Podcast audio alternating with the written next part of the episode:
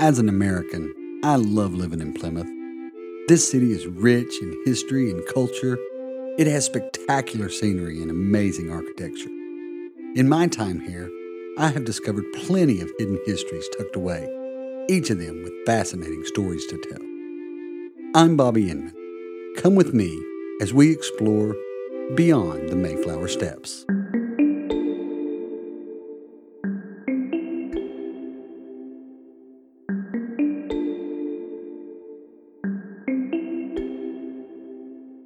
This episode, and the ones that follow, are not designed around a walk or a path. Instead, these will explore Plymouth as a whole, as its story reaches much farther than the Barbican. I will always begin each episode at the Mayflower Steps Monument. There are a few things that I'll be highlighting that are within walking distance, and I'll make sure to give clear directions so you can enjoy seeing them. And I'll also hope by visiting them it may help you get your bearings for your own explorations. As I talk about locations further afield, I'll be sure to indicate the general direction and area where these places are. Every site I talk about can be easily accessed by various means, including car, public transport, or even cycling. Everywhere that is, except for one place, and I'll get to that one shortly. But after all of that, on to episode 3. This city has definitely had its fair share of influential and important citizens throughout its history, and I feel an argument can be made for many of them as being the most famous. But for me, I feel that the person associated with Plymouth who has made the greatest impact globally is Sir Francis Drake. His legacy can be seen all around this area, from street names and pubs to monuments and shopping malls and I feel few individuals have had more wide reaching impact over such a long period of time. If we face the Mayflower Steps, the street on our right is known simply as the Barbican. And if we follow the near sidewalk as it continues up the hill and around the corner, we will find ourselves in an area called Plymouth Hoe, which looks out over Plymouth Sound. This is also one of my favorite of the city's many great vistas. As we continue along the sidewalk, looking out over the water, you might notice, among many points of interest in the sound, the island towards the right. You remember that one place that was not easily accessible? This is Drake's Island. The first recorded name was St. Michael's Island, named for the chapel built there in 1185, and was known by either that name or St. Nicholas Island until relatively recently, which in this country means the last 150 years or so. Although it can sporadically be seen referenced as Drake's Island from the late 16th century, it wasn't until the late 1800s that the name became affixed. Francis Drake was the first Englishman and second man overall to circumnavigate the globe, and that journey began and ended on Drake's Island. He was made governor of the island in 1583, as by then it contained a military base housing over 300 men.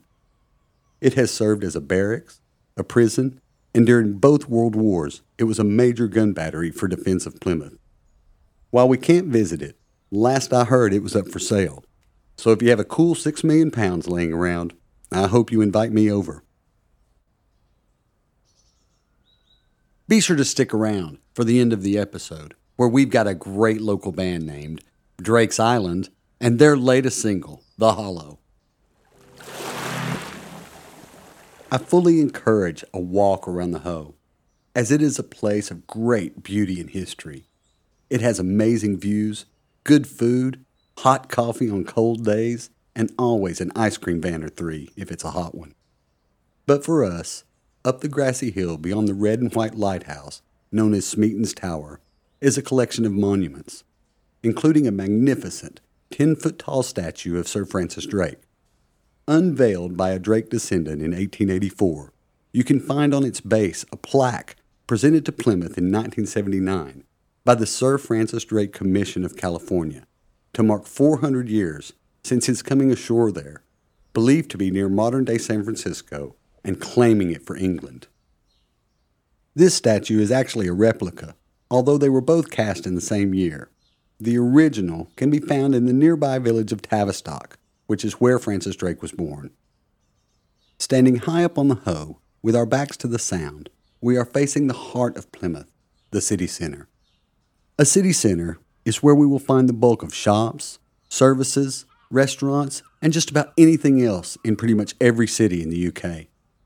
In Plymouth, as with many places, this is also where you'll find the local mall, with the name Drake Circus.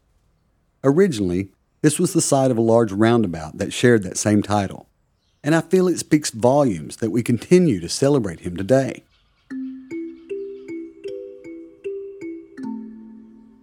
On the other side of Drake Circus, the main arteries that lead out of the heart of the city start branching off, and the road leading up and to the right is North Hill, where a picturesque park known as Drake's Place can be found about halfway up on the left. The reservoir seen today was built between 1825 and 1828 and was the main source of water to the city for almost a 100 years. Since 2007, it has been leased by the University of Plymouth, and I have watched it undergo a stunning transformation to become the beauty spot it is now. Drake's Place sits on the site of a 16th century canal, which brought water from Dartmoor, an area to the north of the city, directly into Plymouth to become one of the first municipal water supplies in the country. Francis Drake oversaw the construction of the 17 and a half mile long waterway, and it became known as Drake's Leat. There is a legend that when the water was first released, Drake himself rode a white horse in front of the flow all the way to the city.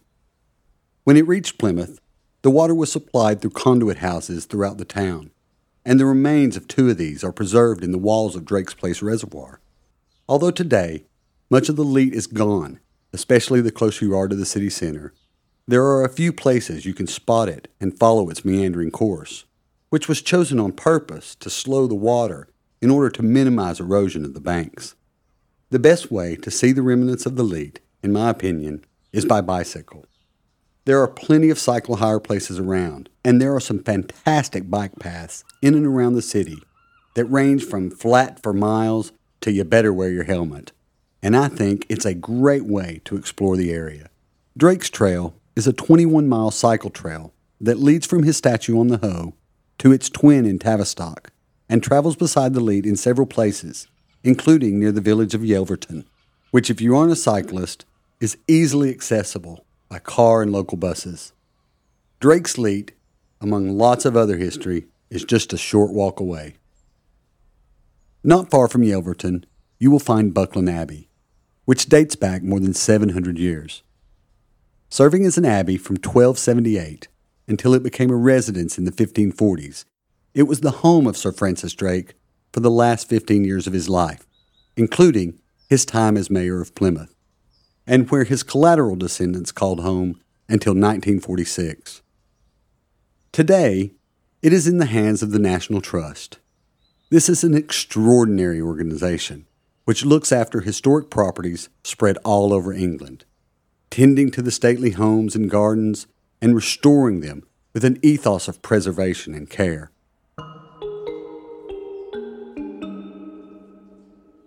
Buckland Abbey displays an impressive collection of artifacts, many belonging to Drake himself, including the nicest collection of 16th century Native American arrowheads from California you are likely to find anywhere in this country. One room in this immense manor houses a Rembrandt self portrait. And I have to say, I don't care how many times I see it, I find it awe inspiring. The kitchen, the chapel, the gardens, the entire estate is rich in elegance and antiquity, and when you walk around, you can't help but feel that sense of being swept back into a truly historic era. You are listening to Beyond the Mayflower Steps. Beyond the Mayflower Steps. Beyond the Mayflower Steps. Beyond the Mayflower Steps. The podcast. I had a chance to sit down with Cynthia Gaskell Brown, who's a former curator of the local museum, and we got to talking about Drake's legacy and what it means today. Hello, Cynthia. It's great to be talking with you today. Good morning. How, how are things with you today? You all right? I have just come in from Cornwall. Oh, beautiful Cornwall. to Plymouth. I'm, yes. I'm, headed there this weekend. I'm really looking good, forward good, to good. it. Um, so now, how, what is your association with uh, Buckland Abbey and with Drake? Well, it was quite an interesting one because I had been working in Plymouth City Museum as the city archaeologist for many years. And then I was given the privilege of uh, redisplaying Buckland Abbey in time for the Armada 1988 celebrations, which was the 400th anniversary uh, of Drake helping to defeat the Spanish Armada. So that was a big event for Buckland Abbey. And the abbey was, I helped empty it. I, I did a lot of archaeology. I me measured the building and got teams of people to help me. And we set up uh, some new displays there, which told the whole story of the abbey plus Francis Drake, not just Francis Drake on his own. So that was how I came to work at Buckland Abbey. It has changed a lot since then. It is now completely run by the National Trust, who put out their own displays from time to time, and they change them as all tourist attractions do. So I enjoyed it very much. It was a great privilege, very interesting, and threw all sorts of ideas into the air. Well, it's it's an amazing house, and I mean I can't imagine how fascinating, both being the archaeologist of the city, and being able to empty out Buckland Abbey and, and to redecorate it. I, I can that must have just been beyond my my fascination levels. I think so. So now, what do you consider uh, Sir Francis Drake's greatest contribution? He's he's done so much for not only the local area but the larger area wide. What, what do you consider his his greatest legacy, his greatest contribution? That's a very difficult and uh, I, I, know it's a possibly loaded question. It's a Sophie's choice question, isn't it? I think it's he's a fascinating character because he. I don't know how far you've gone into Tudor history and the Elizabethan period, but he is living and conquering the world almost uh, in some people's eyes, just at the time when major upheavals are happening in, in Britain, particularly in England. We're moving from a Catholic country to an Anglican to a Protestant country. Drake's family were Protestants right from the uh, early years. His father was a, a preacher and had to flee to Kent because he was being persecuted by local Catholics at that time. So we're in this cusp of major change in British history. And Drake was there and, and somehow found his niche in this, this strange time, time of change, really, I suppose. He went adventuring, as you know, he went off trying to trade with the Spanish in the Caribbean in his early life as a sailor with John Hawkins. Uh, that in itself, just sailing across the Atlantic to the Americas then was quite a, uh, well, not quite sure how to describe it. It was dangerous, difficult. Nobody had charts. You never knew whether you were going to meet other pirates, because I think Drake was a pirate, no doubt about it. He liked to uh, get profit out of his voyages. I th- certainly think the intrepid explorer certainly applies. Yes, uh, but he wanted the he wanted the treasure. Yeah, of course he, he wanted did. the treasure, definitely. And that happened very early on. He started to become quite wealthy as a young man when he went for, for across the Atlantic with his relative John Hawkins. Do you think that stayed his motivation with, with the, the treasure? To me, to me, just in, in the research I've done, it seemed later that it was it was the recognition. It was the he, oh, he wanted think, to be yes. leaving a mark. Yes, uh, I, th- I think initially, when they first went to the Caribbean, the Spaniards had already sort of colonized and were trading extensively. Uh, and England just wanted to get involved and, and in, you know, enjoy trading relationships. That failed. Uh, and then this tension between England and Spain built and built and built. But when Drake had managed to get round the world and come back a very rich man indeed, he took, by the way, he took his treasure not into Plymouth, into Sutton Harbour when he came back from going round the world. There was this tatty old boat by that time, it's been at sea for three years, loaded down with Spanish treasure and Peruvian jewels, all sorts of things. He actually took it up the River Tamar to Trematon Castle where it was offloaded pretty discreetly, uh, guarded by 40 men in Trematon Castle. And you can still go and see the room where it was. And it's a, a, a castle that goes back to Norman times, but it's in Cornwall, it's not in Plymouth. um, and that's, that's a fascinating thought because he then, of course, had to report to Queen Elizabeth I. So he rode up to London with a casket full of the choicest jewels, sat with her for six hours telling him telling her about three years of adventuring, going right around the world. Uh, and in the meantime, she sent her officials from the Tower of London down to Saltash, to go to Trematon, to make a full list of all this treasure. So it wasn't just casually popping it in sailors' pockets to get rich. They were given money. They were given, well, Drake was given £10,000 worth, which was in those millions, days. millions oh, of worth. absolutely.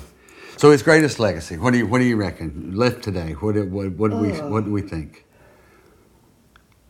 I don't think it's physical. I think Drake's legacy is to do with how people regard him. In Plymouth, he is very much the hero, definitely the hero. In Spain, he is not. He is a pirate. Um, And in America, he walks the line of both. I, do you think so? Yes, well, ma'am. Well, because he, when he, on his voyage around the world, he went very far north up the Pacific coast Mm-hmm. Yes. into California, possibly even further north than the Californian Naming it New Albion, yeah. tou- bo- tourist board really like to know, because there's a big controversy about far, how far north he Yes. went. Um, so, in that sense, yes. But he wasn't trying to colonize. unlike No, no, but it, he was. It was just. It was seen. America views him as as kind of kind of like I said. He, he walks that line between both. He the explorer and the uh, the circumnavigation, and you know he he must have been one of the most famous men in the world uh, for quite some time, uh, along with Magellan and, and other people. and um, and so yeah. He, but but at the same time, the piracy. It doesn't tarnish his legacy, but I I just think it it, it Well, he lived. He lived in a rough and ready age. Of course he did. Everybody It- was doing it you could barely sail down the English Channel without meeting a pirate who could have been out of coming out of Cornwall uh, Yeah, in the, story- 15th century. So, and the story of the highwaymen are, are uh, legendary. well, yes, so- certainly at sea it was dangerous. do, do you have a favorite room at Buckland Abbey? Not as a- such, because I, I think the building, in a strange way, encapsulates this, this change through from you know the tipping point in English history between being a Catholic country full of monasteries. It must have, the dissolution of the monasteries by Henry VIII must have you know a terrible shock. You know, everybody locally would have been employed or connected to a monastery. It must have changed the landscape physically, socially, Absolutely. in, in many and then ways. when Drake came back from his voyage around the world, wealthy beyond everybody's dreams, that in itself would have made an impact because not only did he buy Buckland Abbey, he got three other manors in the Devon area. He also bought loads of property in Plymouth. I mean, you invest in property. He comes back with bullion and gold and jewels, which isn't ready cash, is it? Put it into property. I don't know how many houses he bought down here in Plymouth. Was it 17 in New Street, something like this? Something like that, yes, ma'am. And he partially lived in Plymouth. He didn't live at Buckland very much. He was always either away, he was in Parliament, or in Plymouth, quite wisely. Yeah, his ancestors lived there a lot more than he did. He so- did. and after he died, it was the women of the house, the uh, descendants, who actually kept the whole estate running, which is another side to the story. Going back to your question about which parts Well, I of the I just abbey. thought you must have such a unique seeing them empty. I, I, I can't even imagine that. So Oh, Well, you could see uh, the underlying, the bones, the skeleton of the building, as, which had been a church. It had been converted from a church Of into course, a yeah. house. Um, oddly enough, it's not the main building I enjoy most, but if you go out and have a coffee in the restaurant, you actually are in a building which started as the stables for the monastery uh, and then was uh, converted by Richard Grenville, who bought the monastery as a, after the uh, dissolution of the monasteries. He, he, uh, another famous West Country family, Sir Richard Grenville, bought the abbey, and it stood sort of semi-derelict for years. But he put a bailiff into what had been the sta- stables, and they altered the building, turned it into a house. So this, what was the stable block, is full of the most ancient structures. The roof, timbers, the whole walls are full of blocked up openings. The Grenville coat of arms are there. And I think when Drake took over a few years later with his wealth, he had inherited something that's already been altered. But it would have been a building site still. It would have been incredible. Right. Oh, right, and you can yeah. still see the skeletons of all this, uh, even in the main building, the little bits of the church carvings are there, which tends to be obscured by all the modern display stands and things like that. So go and look at the walls around the inside and the outside. And see, that's and that's why we're interviewing you. That's for, for little so. wonderful nuggets like that. So, Yeah. do you, do you, do you have a favorite artifact you, of, of all the things you've looked after and, and cared for? have a? well, I've got to say Drake's drum it's it's amazing, isn't it? because it's a strange object. And you can feel. Well, it's got all sorts of uh, mythology attached Yes. to it now. It was, when it was made, quite a commonplace thing. because one of the pieces of research I did, it, nobody until I looked at it properly, as an archaeologist, I went along, along and looked at this drum, and I thought, well, there must be other drums like it. You know, archaeologists will take a plastic bottle and say, how do I date that bottle? I'll find another one when it's got a date on it. So I started doing the drum as an archaeological artifact. And as a, structurally, it's fascinating. It's made of walnut. It was made out of a single sheet of walnut, which is about 11 feet long when you unroll it. But when I really looked at it, a lot of other people had obviously looked at the drum. Nobody had ever noticed that right on the back of the plain side, away from the coat of arms, there were some little scratch marks. And three upright scratch marks and an X across it. Now, that almost certainly is a number 13, Roman number 13. And when I looked up the records of Lake Drake's last voyage, there's a long list of all the equipment they bought to go on the last voyage in which he died.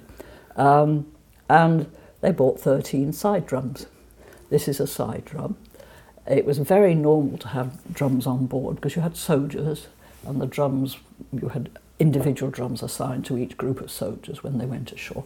And they, the, the drummer was an important person, so they led the troop of soldiers.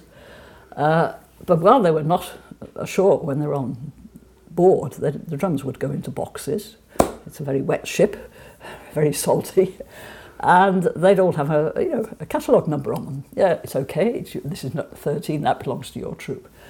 So I put, pinned this one down, and I found that absolutely extraordinary because it's been looked at for half a century, three quarters of a century, and nobody had ever seen it. Nobody so, realised it was part of a set.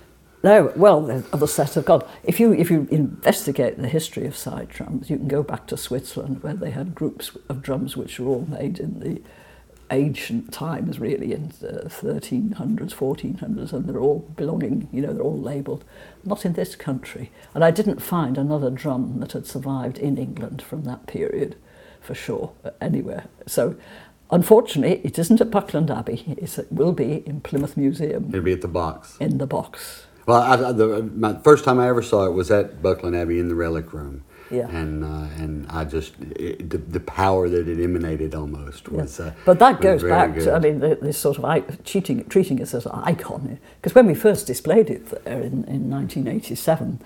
We put it in a very careful display so that it had a mirror underneath it, so you could see the underside, the drumhead underside, uh, and the uh, mirror behind it, so you could see right round it. And people would walk right past it. They, and they come into the gallery, they wouldn't see it. And they'd come downstairs, where's the drum? So we were forced, and this is where museums get into this business of bias, isn't it? We were forced to put it on a velvet cloth and put some different sorts of lighting, so it looked almost like an altarpiece, a, a real icon, which I found rather strange and I didn't want to do, but it worked and it isn't there anymore. As I say, it gets moved around. It gets moved around. Are there any uh, any little hidden mysteries, any any any nooks and crannies in, in Buckland that uh, that not everybody gets to uh, see? And well, I, I, I, like the, the looking at the walls. That's a that's well. A you've good... got to outside the building. Especially, in, go out, and walk around the restaurant when you're there next time, and just look at all the blocked up openings because they've got granite uh, edgings, as it were, uh, and you can see how the building has been altered through time. And then if you look at the back of it, you'll see in outside around the edges of the windows there are little coats of arms which are not Drake but they're Grenville. So those are not things people mostly notice, I think. However, um, it's, an, it's an extraordinary building. It is. It very, is. very interesting. The barn is bigger than the church. Go and ask yourself why that is. Look at those roof timbers. How did they? Well, how many oak trees did they take down to make that roof? And it's original. It's a good I, oak roof. I think these thoughts. Uh, it was one of the very first places that I ever visited when I came. Was it really? Uh, when yes, I came yes. to Devon yeah. for my very first visit over here. Yeah. Uh, complete. It was one of the first places that yeah. we that we went to, yeah. and and I I just find it completely fascinating. Cynthia, thank you so much for your time. It has been wonderful talking to you, and, and I, I feel like I could just sit here all day and, and learn so much from you. So thank you so much for your time. Thank you for talking to me, switching the brain cells on after all these years. Thank well, you. Any, any time. This is, this is wonderful. Thanks again. Talking to Cynthia turned out to be one of the most amazing interviews I have ever done. Her breadth of knowledge is so invaluable I really hope I get to talk to her again. And so much thanks to her for agreeing in her time to talk to us today. You're listening to Beyond the Mayflower Steps. Beyond the Mayflower Steps. Beyond the Mayflower Steps, the podcast. Now, while we might not be able to visit Drake's Island, we can sure listen to them. So, as promised, here is The Hollow by local band Drake's Island.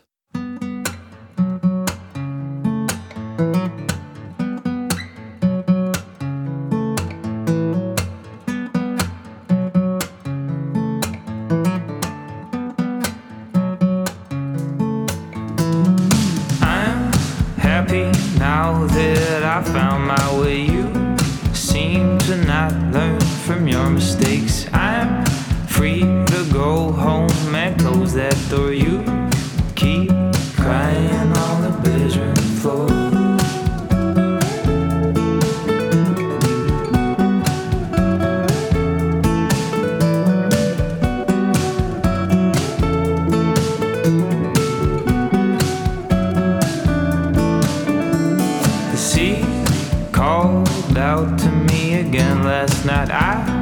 saw you look from a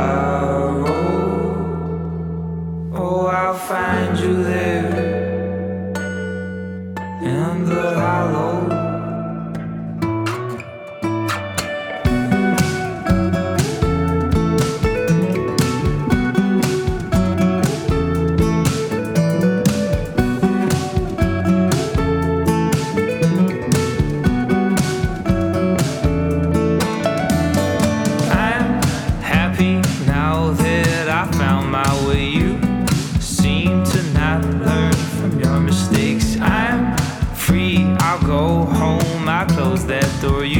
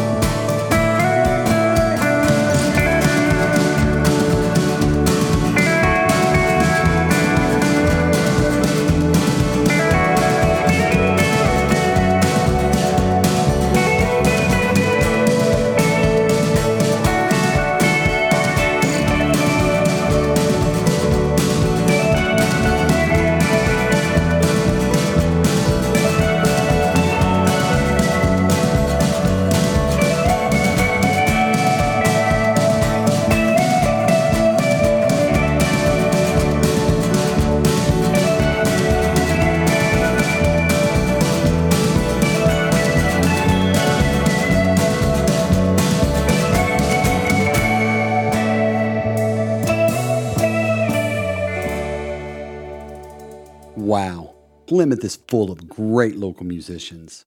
Special thanks to Fergus, Jamie, Ollie, and Matt, who individually are brilliant and are fantastic when they get together as Drake's Island. Find their page on Facebook and listen to them on Spotify or wherever you get your music. It's not often you see one person have such an impact on not just the city, but the surrounding area as well. We've only scratched the surface of places that share Drake's name or have a connection with the man. His influence is seen all around today, 400 years later. I can only imagine what it must have been like when he was alive. Be sure to check out www.mayflower400uk.org for details of the many events, projects, and exhibits that will be happening throughout the commemorations all through the city. You've been listening to Beyond the Mayflower Steps. Production and sound design by Jake Bradshaw. Logo designed by Jack Neal. Graphic design and digital communication by Noemi Bracci. And hosted by me, Bobby Inman, for JB International Productions.